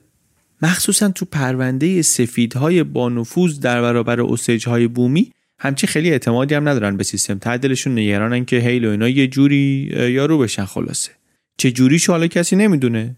منتها بالاخره امکانش هست دیگه که اینا خلاصی پیدا کنن. بر همه یک اقدامات پیشگیرانه ای فکر کردن میشه کرد. مثلا اینکه اینا رو تو اوکلاهاما محاکمه نکنن. چون دیگه اونجا تیغ هیل خیلی می‌برید خیلی خرش می‌رفت. گفتن اینو باید بره در دادگاه فدرال محاکمه بشه. خیلی هم زور زدن ولی خب نشد. نشد و نهایتا مجبور شدن بیان تو دادگاه ایالتی. یا توی دادگاه تو بعضی از جلسه ها اصلا ارنست رو نمی بردن تو روزنامه ها من خوندم نوشته بود که مثلا تام وایت اومد گفت به خاطر ترس از جونش ما ایشونو نمیاریم تو دادگاه. ولی به هر حال دادگاه در همون اوکلاهاما برگزار شد. تیم وکلای هیلم همه همونجا بودن مال اوکلاهاما بودن. همه هم دونکلوف بودن. یکیشون اصلا دادستان سابق ایالتی بود. بعد به جز تیم وکلا و اینا سخت بود که تو چنین محیط کوچکی شما بتونی بین آدمای هیئت منصفه ای داشته باشی علیه این آدم بانفوذ و قدرتمند بیاد رأی بده. بعد در طول دادگاه هم شیطنت های هیل و آدماش تمومی نداشت. از جعل مدرک و جعل امضا تا اینکه شهود رو می‌خواستن یکیشون رو مثلا مسموم کنن. حتی کتاب کیلرز میگه که یکی رو این دوروبریای هیل افتادن دنبالش یکی از این شهود کلکش رو بکنن. این پول رو بگیر برو فلانی رو مستش کن کلکش رو بکن. دیگه روش و شیوه کاری که رالستشون هم بود دیگه. خود ارنست میترسید مثل چی؟ به تام وایت گفته بود که این کلک منو می‌کنه. بی برو برگرد. مهمترین شاهد پرونده بود با اون اعترافاتش. یه کسی هم که ماجرای دادگاه براش خیلی سنگینه مالیه دیگه. حالش کمی بهتر شده برگشته خونه ولی همش شوهرم شوهرم می‌کنه. باورش نمیشه. یا دوست نداره باورش بشه که شوهرش این همه جنایت کرده. میگه همش پاپوشه. بیارینش خونه. و همین هم اتفاقا باعث بدبینی آدمای قبیله شده نسبت بهش.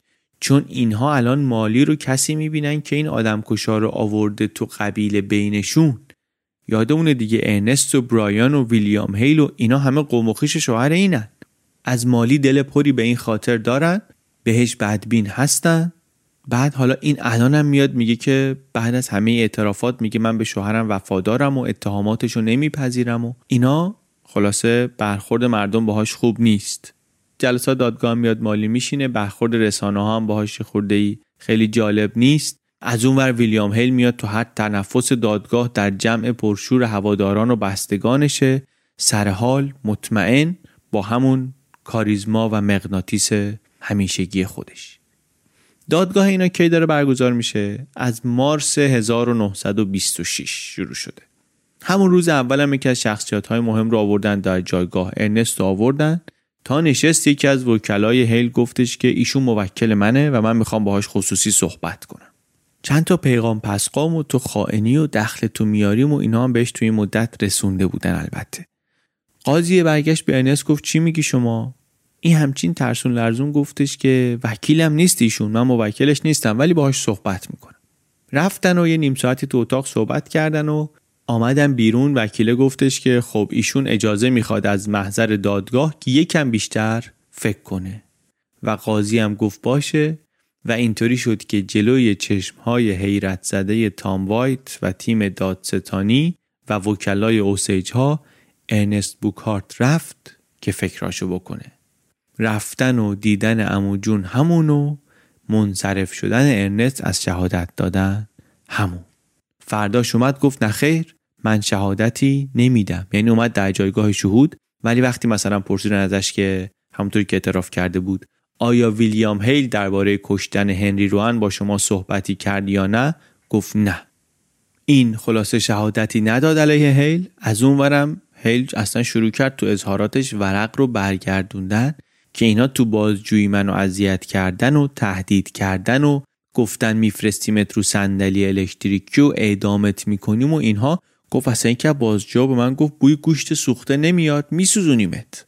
بعدم ارنست و اون که هم دستشون هم که اعتراف کرده بود اونا هم اومدن گفتن آره با ما هم همین کارا رو کردن که ما اعتراف کردیم اصلا همه رو پس می‌گیریم. معلوم بود که ویلیام هیل فهمیده که بهترین دفاع حمله است و حمله مؤثری هم کرده بود با این کارش. به روزنامه ها خبر رسید که مأمورین اف بی آی چنین و چنان دارند بازجویی می‌کنن. هرچند تام وایت و همکارانش مسئله رو تکذیب کردند. منتها همین تاکتیک جو دادگاه رو طوری کرده بود که کتاب Killers میگه وکیل اینا یه چیزی می‌گفت نماینده دادستانی می‌گفت اگه راست میگی بعد دادگاه وایسا دم در ببینم حرف حساب چیه. یه همچی جوی شده بود دادگاه. و اینطوری داشت پیش می‌رفت تا اینکه یه روز ارنست یه یادداشتی سر داد سمت یکی از تیم دادستانی که بیا منو تو سلولم ببین. این رفت و ارنست گفت آقا من دیگه نمی‌کشم. خسته شدم از این همه دروغ می‌خوام اعتراف کنم. و واقعا هم این بار دیگه تاکتیک و کلکی در کارش نبود. واقعا فرداش که رفتن تو دادگاه گفت من اون وکیلم رو ازل و به جایشان فلانی رو منصوب می‌کنم. قبل از اینکه بگیم ارنست چی گفت یه سوالی که ممکنه پیش بیاد اینه که چرا گفت؟ چرا یهو برگشت؟ دیوید گرن دو تا دلیل میاره. اولا که میگه که روزهای قبلش اون همدستشون و همون یکی مدتی خودش جای پلیس جا زده بود اینو آورده بودن و اون اعتراف کرده بود به قتل آنا براون که آره آنا رو من و برایان و زن سابق من اون شب بردیم اینجا و اونجا و مستش کردیم و بعدم من نشوندمش روی یک سنگی برایان زد کارش رو ساخت. برایان شلیک آخر رو کرد. بجز این یک اتفاق دیگه هم افتاده بود. مالی چون نگران بود واسه بچه هاشون یکی از بچه ها رو فرستاده بود پیش یه خانواده دیگری زندگی کنن. اسم بچه هم اتفاقا آنا گذاشته بودن. این بچه ولی مریض شد و از دنیا رفت. دیوید گیرن میگه که اینکه این بچه مرد و اینکه مالی اونطوری میومد صورت سنگی تو دادگاه مینشست و ارنست هر دفعه باید این صحنه رو می‌دید و حالا این قمه هم اومده بود رو همه چی اینا باعث شد که دیگه نکشه. و این شد که تو دادگاه گفت بله آقا من بودم که به دستور عمویم ویلیام هیل به فلانی گفتم برو خونه ریتا و اسمیت و بمب بذار. و این دیگه خبری بود که رفت صفحه اول روزنامه های سراسری. با این اعتراف تکلیف ارنست بوکهارت معلوم شد. حکمشم کمی بعد آمد حبس ابد با اعمال شاقه.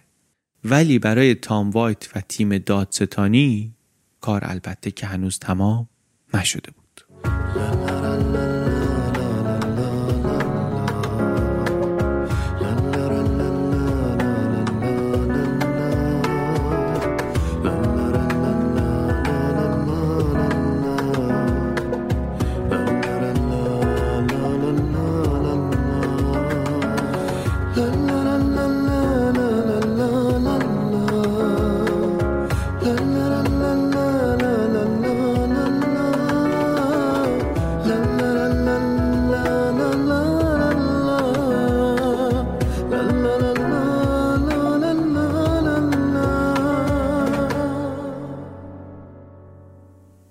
دادگاه بعدی ویلیام هیل دادگاه جالبی بود. مدارک که کمه بر همین نقش هیئت منصفه خیلی تایید کننده میشه.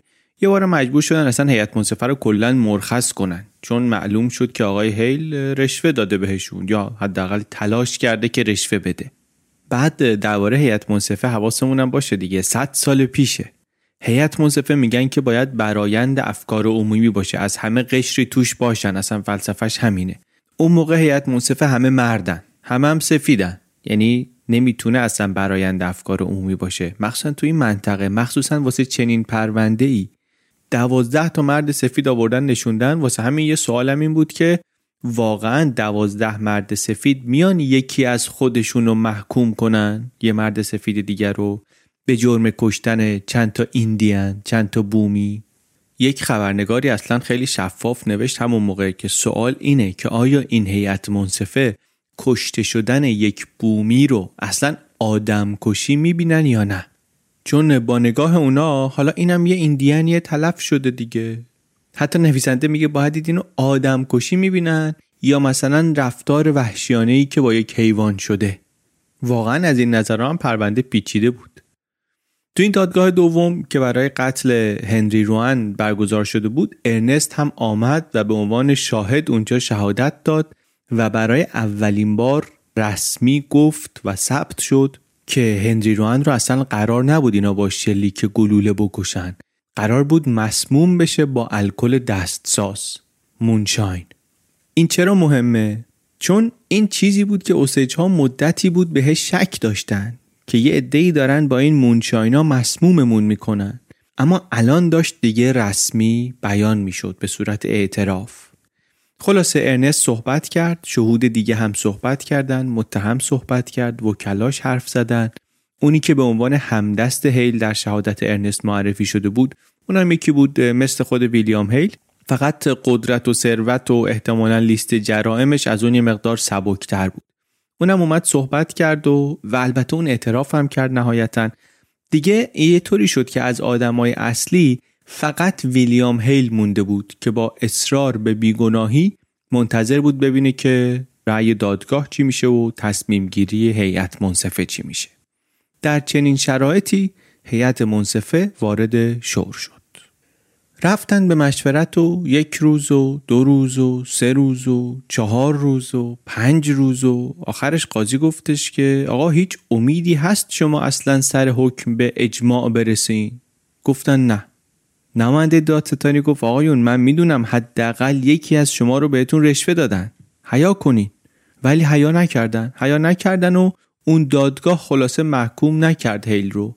منتها دولت تونست یک بار دیگه محاکمه رو تجدید کنه.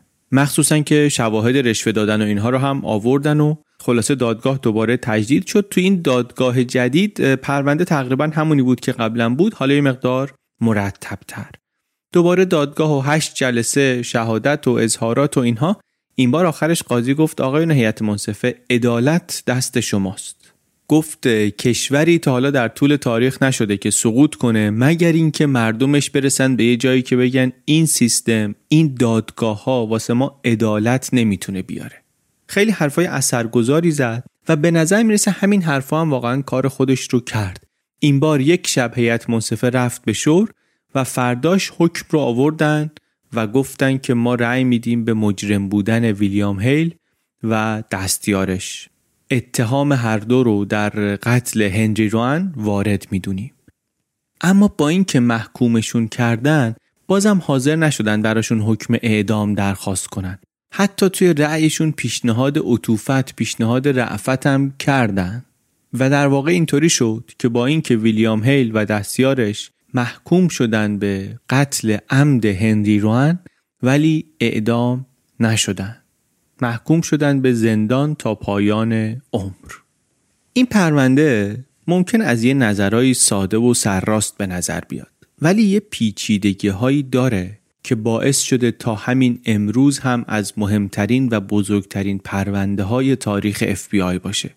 خیلی هاشو گفتیم. یکی دیگه شو بگم برای اینکه فشار و جو سیاسی حاکم بر اوضاع رو ببینیم چطوری بوده. کتاب زندگی نامه تام وایت میگه همون روزی که ارنست بوکهارت برای بار دوم اعتراف کرد.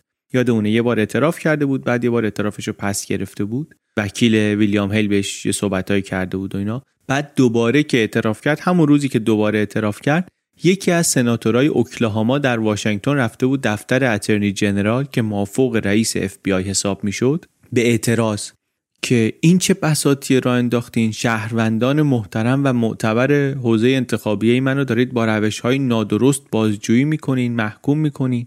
تکرار همون حرفایی که به ارنست دیکته کرده بودن تو دادگاه بگه. و اصلا یه طوری هم گفته بود که تابلو بود که حرف خودش نیست. اونایی که تو دادگاه نشسته بودن حتی مقدار خندشون گرفته بود. ولی خب همین خنده خنده و شوخی شوخی ممکن بود مسیر پرونده اصلا بره یه جای غلطی دیگه. و این فقط در اوکلاهاما نبود فقط به ارنست بوکارت اینطوری نگفته بودن. سناتور اوکلاهاما هم تو واشنگتن رفته بود داشت براشون لابی می‌کرد. برای ویلیام هیل و همدستاش لابی می‌کرد. و راستش من از اینجا که نگاه می‌کنم بعد 100 سال نمی‌تونم بگم که این لابیا همه بی نتیجه هم بوده. حالا شاید واقعا وضعیت نتیجه اون لابیا نیست. ولی خروجی نهایی این قصه بالاخره خروجی اون شرایط و اون لابیا و اون برایند قوا در اون موقع بوده دیگه. این هنری روانی که اینا به خاطر قتلش محکوم شدن یه نفره. به خاطر یه نفر اینا حکم گرفتن. پرونده اینا می‌دونیم خیلی مفصل تر از این بود. تو خود اف بی آی صحبت آنا براون هست صحبت اون بیگ هارت هست که در بستر مرگ زنگ زده بود وکیلش رو صدا کرده بود بیاد. این بیگ هارت هم اینا مسموم کرده بودن دیگه. خود اون وکیله هست Mister W که تو قطار گفتیم هوتوتو شد. و اینا تازه مدارک اف بی آی در پیشگاه عدالت تعداد آدمایی که اینا باید براشون محاکمه بشن احتمالا بالای 20 نفره. اما وقتی که حبس ابد گرفت دیگه واسه بقیه اونا هیچ وقت محاکمه هم نشد و البته خودش هم هرگز به جرمش اعتراف نکرد حتی به خاطر قتل هنری روان هم اعتراف نکرد. در زندان هم آدم خیلی خوش رفتار و موجهی بود. و البته دست از تلاش برای آزادی هم بر نداشت. از جمله از طریق رشوه دادن در دادگاه فرجام خواهی یه نکته جالبش هم اینه که وقتی که بعد از خیلی کشمکش حقوقی پرونده اینا خیلی بالا گرفت و رفت در سطح دادگاه عالی و اینها وقتی نهایتا محکومیتشون قطعی شد منتقل شدن به زندان هیل و اون هم دستش اینا رو بردن به یه زندانی که رئیس اون زندان همین آقای تام وایت بود. تام وایت اون موقع منتقل شده بود به زندان شده بود رئیس زندان و در اون مقام هم پذیرای این دو نفر شد و این البته که از قضای روزگار خالی نیست. اینا دادگاه های مربوط به پرونده قتل اون آقای روان بود. یه سری دادگاه هم بعدا برگزار شد کلا برای پرونده قتل آنا براون.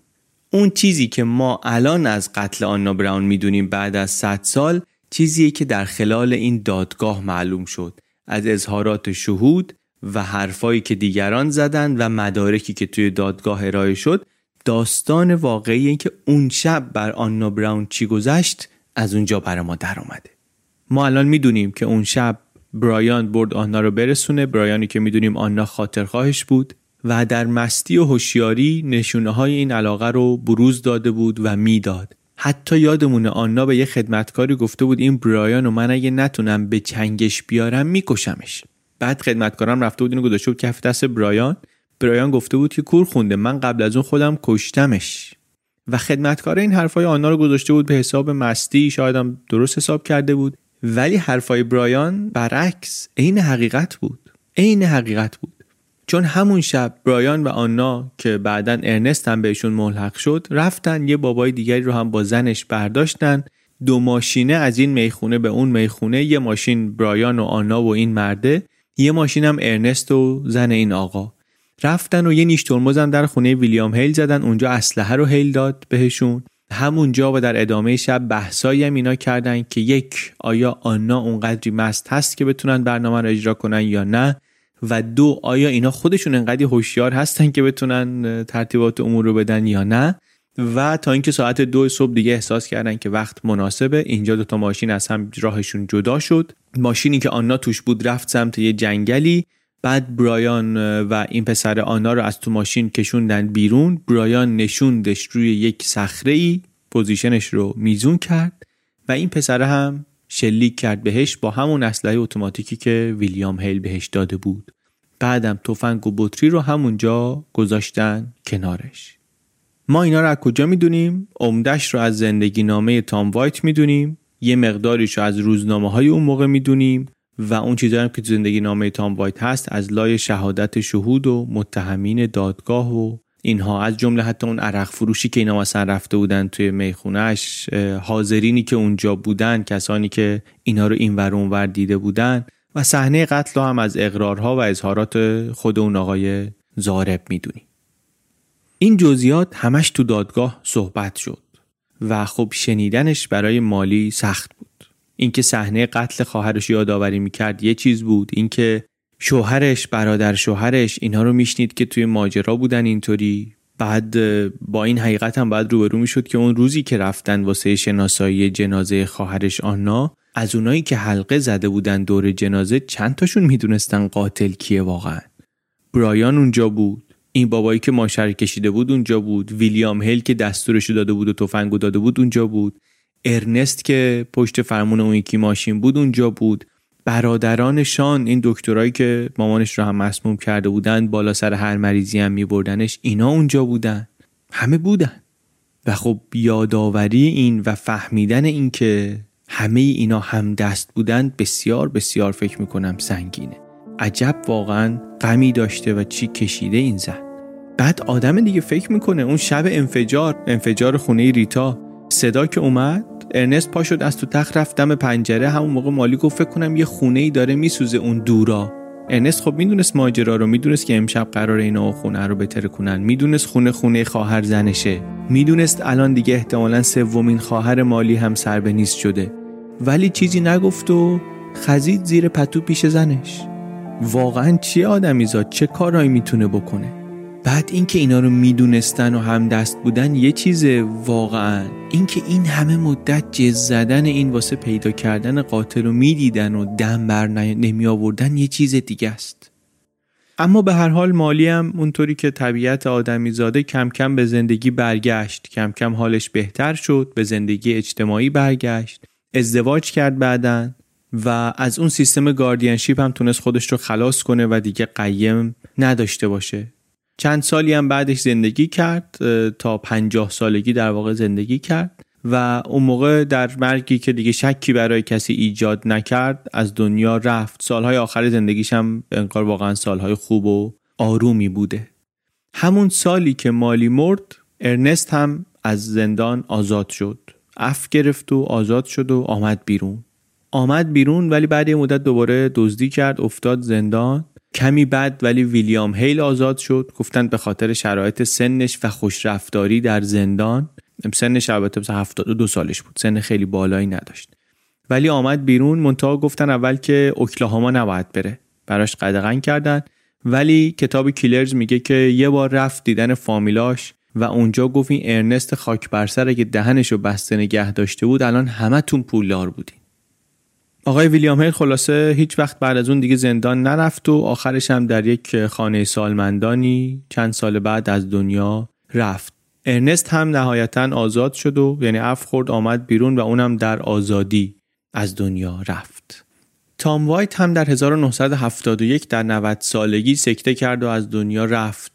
ایشون هم در دهه های قبل از مرگش چند بار تلاش کرد کتاب بنویسه درباره این پرونده یا با یک کسایی که فیلمی داشتن درباره پرونده و اف بی آی سالهای نخستین می ساختن با اونا حرف بزنه. بالاخره این پرونده ای که افتخارش بود رو می‌خواست اونطوری که بوده زنده نگه داره ولی نشد.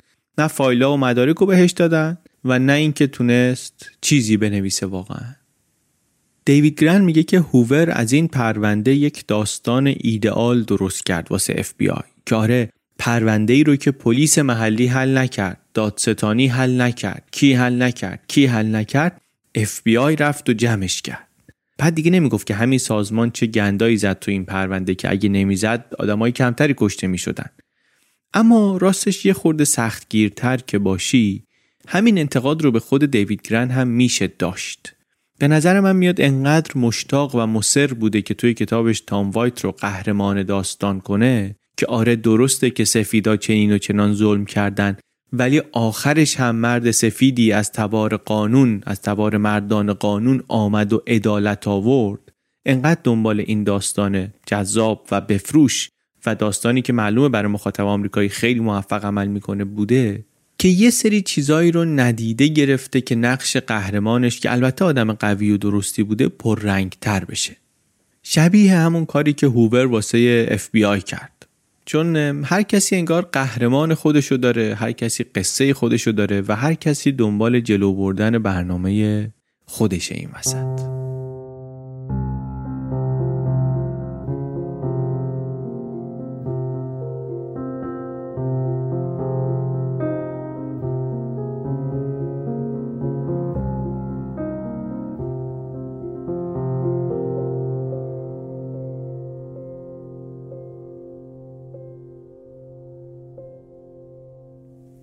تکلیف اوسیج ها چی شد؟ اوسیج ها روزگار ثروتمندیشون راستش اینه که خیلی زیاد طول نکشید. اول قیمت نفت افتاد بعد چاهای اینا کم کم نفتش کم شد و خشک شد خیلیاشو بعدم دیگه بحران اقتصادی و رکود بزرگ دهه سی و البته هدرایت هنوزم که هنوزه هست بعضی از اون چاها تا امروزم نفت دارن ولی خب مثلا چکشو که می‌گیرن مثلا میشه چند هزار دلار در سال کفاف زندگی رو نمیده. خیلی وقت دیگه اوسیج ها برای گذران زندگی باید کار کنن. ولی خب بالاخره یه پولیه که بدون اینکه کاری خاصی بکنن الان بهشون می‌رسه دیگه. البته اوسیج ها درآمدهای دیگری هم داشتن. اولا که قرامت اون سالهایی که دولت پولشون رو نمی‌داد رو بالاخره گرفتن. بعد از یک کشمکش طولانی یک کشمکش حقوقی طولانی در 2011 380 میلیون دلار از دولت آمریکا قرامت گرفتن.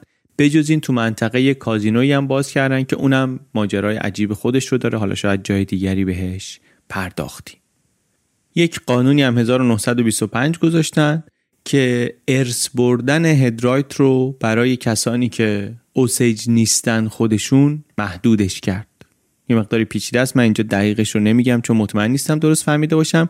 ولی خلاصه کسی که اوسیج نیست دیگه مثل قبل نمی‌تونه کامل یک هدرایت رو به ارث ببره. این رو 1925 گذاشتن. از چیزهایی بود که اوسیج ها می‌خواستن برای اینکه جلوی این سوء استفاده رو یه مقدار بتونن بگیرن. حالا شما اینا رو شنیدید ممکنه بگین مگه نگفتیم پرونده حداقل تو همون اف بی آی 24 فقر قتل توش بود؟ چطور شد که وقتی که هیل و همدستش در قتل هنری روان محکوم شدن دیگه سراغ بقیه قتلا نرفتن؟ اگه هیل آمر بقیه بود چرا محاکمه نشد؟ بعد عاملشون کی بود؟ اونی که از قطار پرت شد اونی که واشنگتن گونی کشیدن سرش کشتنش اینا ماجراش چی شد؟ برای اینا یک منبع بسیار خوبی که داریم همین کتاب Killers of the Flower Moon دیوید گرنه نویسنده تحقیقی واقعا زبردستیه. واقعا نویسنده زبردستیه و بعد از 100 سال خیلی تحقیق خوبی کرده. میگه من رفتم با نواده این Mister W وکیل صحبت کردم. دو تا زونکن آورد سر قرار. نشون می‌داد که خانواده ولکن نبودن این سالها. گشتن و میگه ما مثلا پدرانمون نسل قبلمون رفتن توی قضیه رو در بیارن نشده. ولی ما یه سری مدرک و اینها داریم و جواب می‌خوایم.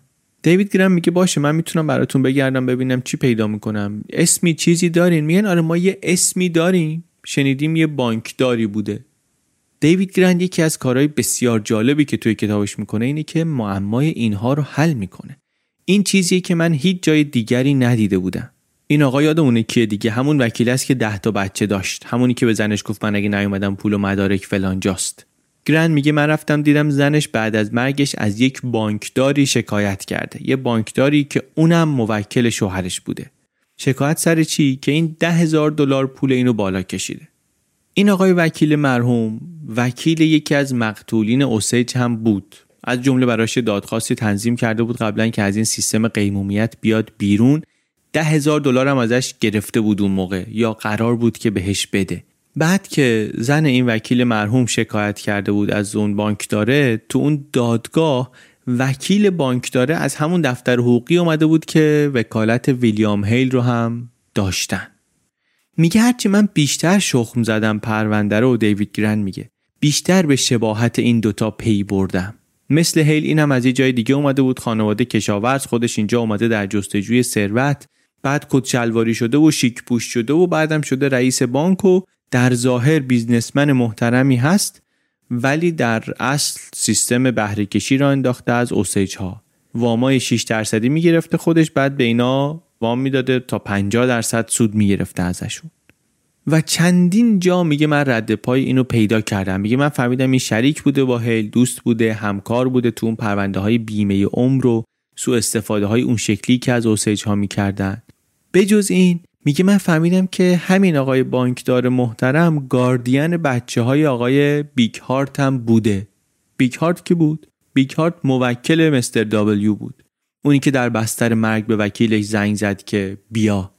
همونطور که قیم چند تا دیگه از اوسیج هایی که در این عصر حاکمیت وحشت کشته شدن هم بوده. خلاصه از جزئیاتش بگذریم. دیوید گرن میگه هرچی بیشتر گشتم و خوندم و تحقیق کردم اولا قانع شدم که تعداد قتل خیلی بیشتر از اونی که تو مدارک رسمی هست. بعد دیدم که بعد از اینکه هیل افتاده زندانم این قتلا تمام نشده ادامه داشته. یعنی روال بوده برنامه بوده کار یکی دو نفر نبوده کار یکی دو نفر نیست. و نمونه های مثل این آقای بانکدار که نهایتا اینا تونست دیوید گیرن بره و به این نواده اون آقای وکیل بگه که من پیدا کردم به نظر می‌رسه که قاتل پدر بزرگ شما رو پیدا کردم. نمونه هایی مثل این و ویلیام هیل بیشتر از یکی دو نفر بودن. حالا نگیم خیلی زیاد بودن ولی بیشتر از یکی دو نفر بودن. و همین چیزاست که باعث میشه که من به این نتیجه برسم که عصر وحشت در اوکلاهاما چهار پنج سال نبوده.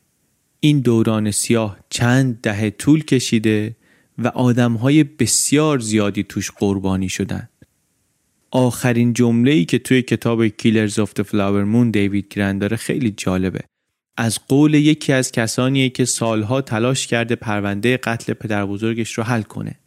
میگه این خانم معلم سال خورده من رو آورد بیرون دشت باز رو جلوم نشون داد گفت انقدر اینجا خون ریخته شده که دل این زمین پره. این زمین رو می‌بینی؟ خون گریه می‌کنه. The blood cries out from the ground. که همون جمله که در کتاب مقدس در سفر آفرینش میگه که خداوند گفت به قابیل بعد از اینکه حابیل رو کشت که چه کار کردی؟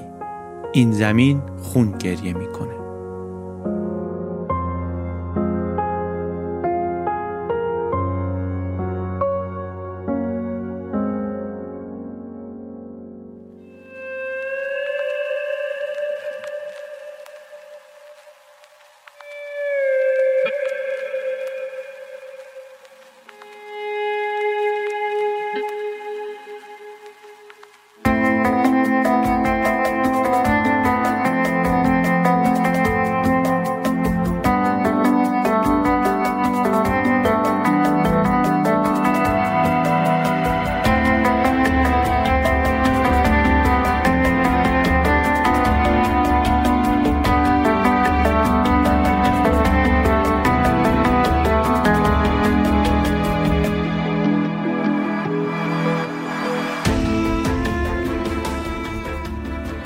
که شنیدین اپیزود 83 پادکست چنل بی بود. این اپیزود رو من علی بندری به کمک امید صدیق فر درست کردیم.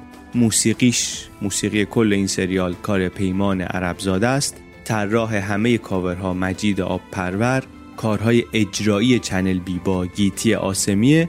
هماهنگی هاش با نزهت بندری. و طراح و مسئول فنی سایت هم مهران بلحسنی. برای این سریال عصر وحشت در اوکلاهاما خیلی هم ممنونم از کمک ها و مشورت های حقوقی سنم حقیقی و کمک ها و مشورت های زهرا شمس برای معادلیابی بعضی از اصطلاحات. در سایت چنل بی فهرست منابع این سریال رو گذاشتیم. اونجا کتاب ها رو گفتیم سایت ها رو گفتیم. پادکست هایی که این قصه رو تعریف کردن رو اونجا فهرست کردیم. چند تا مستند هم لینکش هست. یه فیلم داستانی هم درباره این موضوع اسکورسیزی ساخته. تموم شده ساختش الان. چند ماه دیگه پخش میشه. ما الان که دارم میگم فروردین 1401 چند ماه دیگه میاد بیرون. بر اساس کتاب دیوید گرن Killers of the Flower Moon که یکی از منابع ما هم بود. کتاب خیلی خوبیه. اصلا ارزش کار یک نویسنده و محقق درجه یک اونجایی واضح میشه. بر من در واقع اونجایی واضح شد ارزش کار دیوید گرن که چی کار داره می‌کنه. که خودم رفتم سراغ مدارک دست اول سراغ منابع مختلف. اون موقع وقتی می‌خوای حالا سر در بیاری از ماجرا و بعد که سر در آوردی می‌خوای راهی واسه قصه گفتن پیدا کنی اونجا ایار قصه گویی دیوید گرن مثلا معلوم میشه. چون داده ها که همونان فکت ها همونان. اینکه چطوری شخصیت بسازی اینکه داستان کیو بگی اینکه از کجا بگی بر اساس چهار تا گزارش و داده پراکنده چطوری واقعا یه شخصیتی رو بیار بسازی که مخاطب بتونه باش ارتباط برقرار کنه اینو بپردازی. شخصیتی که تو مثلا کتاب دیوید گرنگ جای قصه پردازی خارج از واقعیت نیست دیگه. کتابی که همه چیش باید واقعی باشه و هست. استادی کار واقعا اینجا مشخص میشه. من تو مسیر نوشتن این اپیزود بود که واقعا متوجه یک چیزهایی یک ظرافتهایی در کار دیوید گرن شدم. تحسین برانگیز بود واقعا آموزنده بود و البته چیزهایی هم دیدم که نپسندیدم. سلیقه من خیلی نبود یه اشاره هم توی اپیزود کردم. مثلا اینکه من احساس کردم بار قهرمانی که رو دوش تام وایت داره می‌گذاره کتاب یه خورده بیشتر از اونیه که من می‌تونستم توی منابع خودم ببینم. این احتمالا وقتی حالا فیلمشو ببینیم واضح میشه. ولی از اون طرف هم خب همین چیزاست که این کتاب رو باعث میشه که بهتر کنه انقدر محبوب بشه و بعدا هم یه فیلمی ازش ساخته بشه. این قصه بیشتر و بیشتر شنیده بشه و آدمای بیشتری در جریانش قرار بگیرن. چیزی که باید بهش فکر کرد. برای من خیلی آموزنده بود و میگم حالا حرف دربارش زیاده. جاش اینجا نیست. کتاب خیلی خوبیه Killers of Flower Moon فیلم اسکورسیزی هم امیدواریم که چند ماه دیگه بیاد و اون رو هم بتونیم ببینیم. هم رابرت دنیرو توش هست هم دیکاپریو هست هم جسی پلیمونز هست و هم حالا ستاره های دیگه خیلی هم مشتاق و منتظریم برای دیدن اون فیلم. من راستش چند ساله که با این کتاب درگیر بودم با این ماجرا درگیر بودم. قبل از اینکه اصلا خبر بیاد که این می‌خواد فیلم بشه ما شروع کردیم بررسیش برای پادکست چنل بی. ولی پروژه های چنل بی الان واقعا اینطوریان که بعضیاشون مثل این چند سال طول می‌کشن تا برسن. بعضی هم البته کمتر ولی بعضی واقعا چند سال طول می‌کشن. و برای همین هم هست که ما میگیم چنل بی تقویم منظمی نداره چون ما واقعا هیچ وقت نمی‌دونیم چقدر طول می‌کشه سوژه بعدی رو پیدا کنیم ازش مطمئن بشیم چقدر تحقیقاتش طول می‌کشه چقدر نوشتنش طول می‌کشه. این چیزها رو نمی‌دونیم و نمی‌خوایم هم که یه تعهدی بر خودمون ایجاد کنیم بعد بخوایم برسونیم به اون تاریخ. اون کار رو وقتی می‌کنیم که مطمئنیم مطمئنیم که حالا می‌تونیم تاریخ بذاریم برای پخشش برای کار کردن روش و اون موقع دیگه توی اینستاگرام چنل بی هم اعلام می‌کنیم و بعد از اون دیگه به اون برنامه ای که اعلام می‌کنیم خیلی هم پایبندیم. خیلی هم مفتخریم راستش به این که نسبت به اون برنامهمون تأخیری نداریم. دم بچه های تیم واقعا گرم. که چه در چنل بی چه در پادکست دیگر ما بی پلاس ما همیشه متحد هستیم و طبق برنامه ای که دادیم تونستیم کار بدیم بیرون. کار راحتی نیست واقعا ولی چیزیه که من خودم خیلی بهش افتخار می‌کنم و از صبر شما هم خیلی ممنونم از حمایت و پیگیری و استقبال شما و بعدم به بقیه پیشنهاد کردنتون. ما چون اینا رو می‌دونیم که می‌تونیم سر فرصت قشنگ سر حوصله هر کاری رو اونطوری که فکر می‌کنیم درسته پیش ببریم. با اینکه می‌دونیم کارمون بالاخره توش اشتباه زیاد داره کاستی زیاد داره ولی می‌دونیم همینه. باید ما کار کنیم کاستی هم داشته باشیم سعی کنیم بهتر کنیم اشتباه هم رفت کنیم. خوشحالیم که یه گروه بزرگی از مخاطبمون هم این رو می‌فهمند و می‌دونن و به ما فضا میدن برای همین اشتباه کردن. برای کار تازه کردن برای امتحان کردن چیزای جدید روشای جدید در هر اپیزودی در هر سریالی. ذوق و شوق من راستش بخش زیادیش در این کار از همینجا میاد. از اینکه چیزهای جدید امتحان کنیم کارهای تازه بکنیم و در کنارش چیزهای جدید هم یاد بگیریم. گفتم کارهای جدید یه اشاره بکنم. یه کار جدید ما در سال گذشته یوتیوب بی پلاس بود. بی پلاس پادکست دوم ماست. توش خلاصه کتاب تعریف می‌کنیم. یوتیوب بی پلاس کار جدیدمونه. اگه ندیدینش حتما چکش کنید. الان بیش از 100 تا ویدیو توشه. منظم هم داریم توش ویدیو می‌ذاریم هفتگی. و موضوعات مختلفی داره مثلا ما تو همین سریال عصر وحشت درباره دوران ممنوعیت الکل در آمریکا صحبت کردیم. یه خط اشاره کردیم گذشتیم. اونجا توی یوتیوب بی پلاس یه ویدیو داریم. اینو کامل توضیح دادیم. که چی شد آبجو در آمریکا ممنوع شد؟ بعد اون موقعی که ممنوع بود چطوری میومد چطوری میخوردن بعد چی شد؟ ممنوعیت برداشته شد. یک کنجکاوی های اینطوری داریم. کسی که واقعا چنل بی رو دوست داره حتما حتما در یوتیوب بی پلاس هم ویدیوهایی پیدا می‌کنه که بسیار دوستشون داشته باشه. من واقعا شکی توش ندارم. بر همین پیشنهاد می‌کنم که یوتیوب بی پلاس رو هم حتما ببینید. عذرخواهی هم می‌کنم که صدای من یه مقداری برای این مقدمه و مؤخر این اپیزود گرفته بود. دیگه سب کردیم که بهتر بشه متاسفانه بهتر نشد. ممنون از همه شما و ممنون از اسپانسرهای این اپیزود شکلات گالاردو و اپلیکیشن کرفس دم شما گرم مواظب خودتون باشید.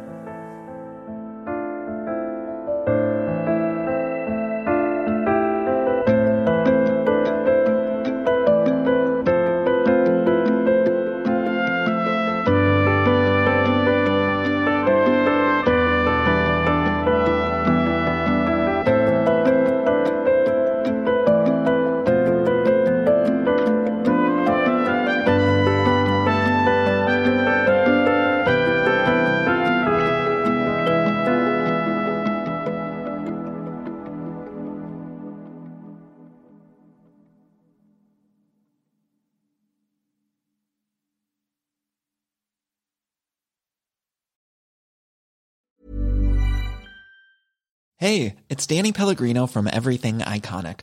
Ready to upgrade your style game without blowing your budget? Check out Quince. They've got all the good stuff shirts and polos, activewear, and fine leather goods, all at 50 to 80% less than other high end brands. And the best part? They're all about safe, ethical, and responsible manufacturing. Get that luxury vibe without the luxury price tag. Hit up quince.com slash upgrade for free shipping and 365 day returns on your next order. That's quince.com slash upgrade.